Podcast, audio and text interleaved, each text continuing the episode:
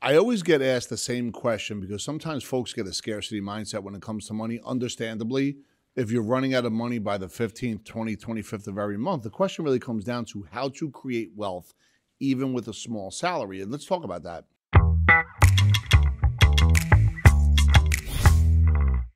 If you're stuck in the mindset of this is how it's going to always be, then that's going to be true. So, the first thing that's necessary, at least in my opinion, is to be able to get mentors and folks that have been there, done that, that actually were in your shoes. So, listen, I know things could be tight, right? One of my very good friends, I'd call him my best friend, Sean Callagy, opened up his first law firm. He used a credit card. It was $100,000. Now, I'm not going to say go take your credit card and start buying things, but I am going to say you have to find a way to invest in yourself. You want to utilize opportunities to grow your skills and knowledge to increase your earning potential. So, what does that mean? Well, I think that we go to college, right? We get teachers, we get coaches. If you really understand the entrepreneurial side, so this would be a little bit more outside of what your salary is.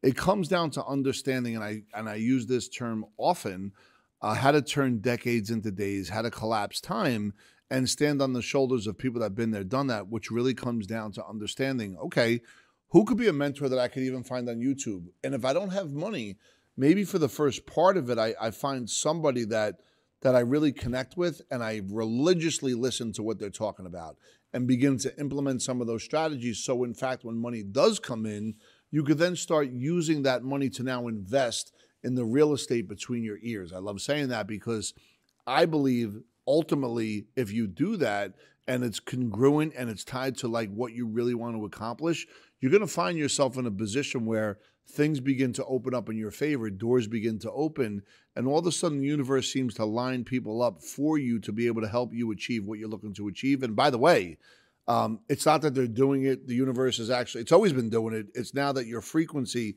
is tied into it and you're receptive towards certain truths and certain actions that can help you take that next step. Now, as we work through these progressions, number two is save and invest and set aside a portion of your income and invest in assets that will generate passive income. So, you know, we always hear, hey, go buy real estate. And it sounds really good, but I get it. If you're going to go buy real estate, okay, where do I buy it? What's it going to cost me? Um, is there a guarantee, which there isn't? Um, how do I make sure that I'm making the right decision? Well, that's hard to say. And this is why I always speak about invest in the real estate between your ears because you want to really be able to understand who to go to, which questions to ask.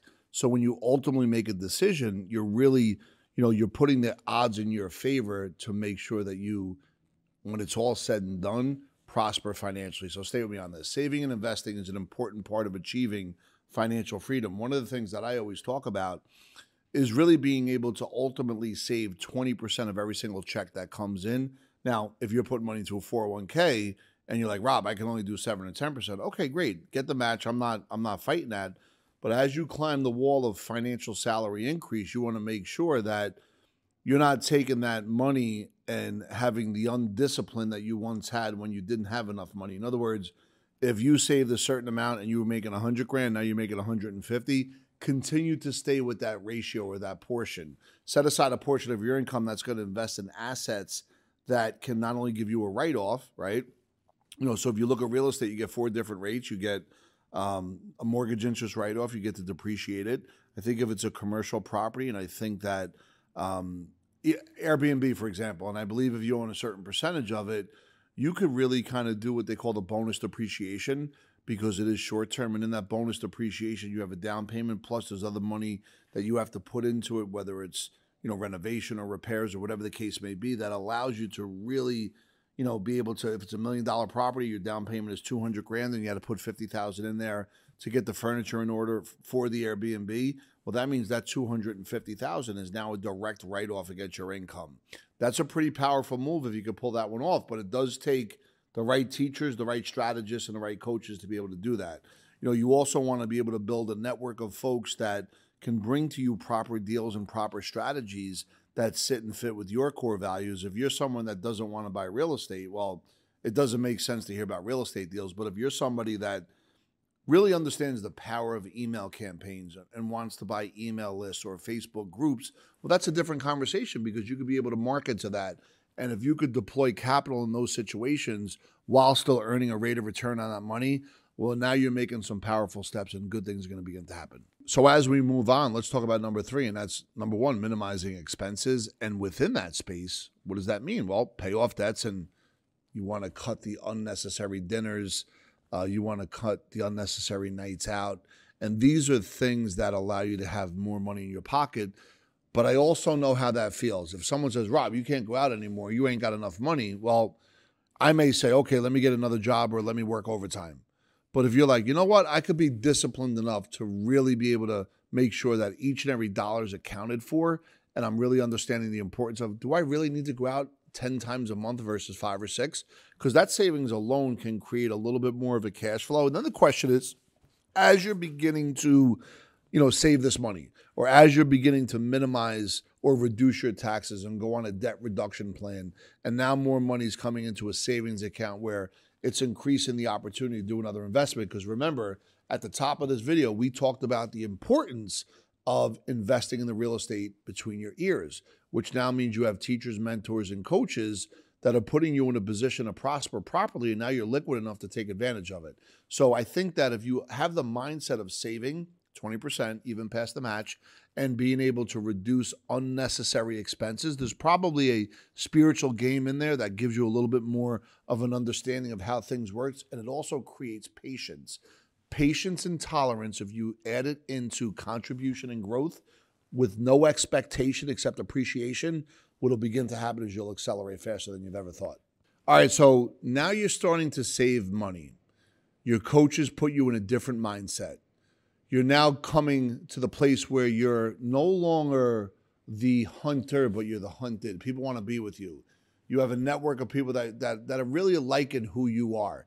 And as a result of it, and as you begin to step into some more financial success, here's the key you want to be able to survive it. How do you survive it? Well, you got to diversify within and amongst asset classes. If you, you ever read anything about Ray Dalio, what he talks about is how to be able to control the risk by having 18 different asset classes.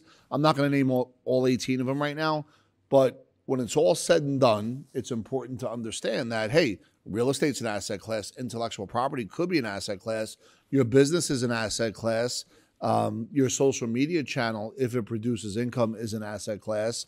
Uh, your investments inside the stock market are an asset class.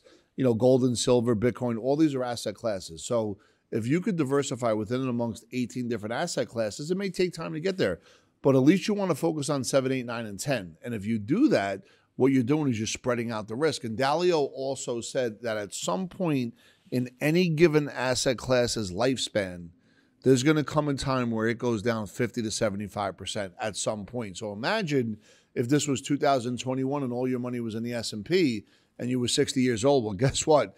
If you had 2 million in there, by the end of 2021, that was worth about a million four, a million three, a million two.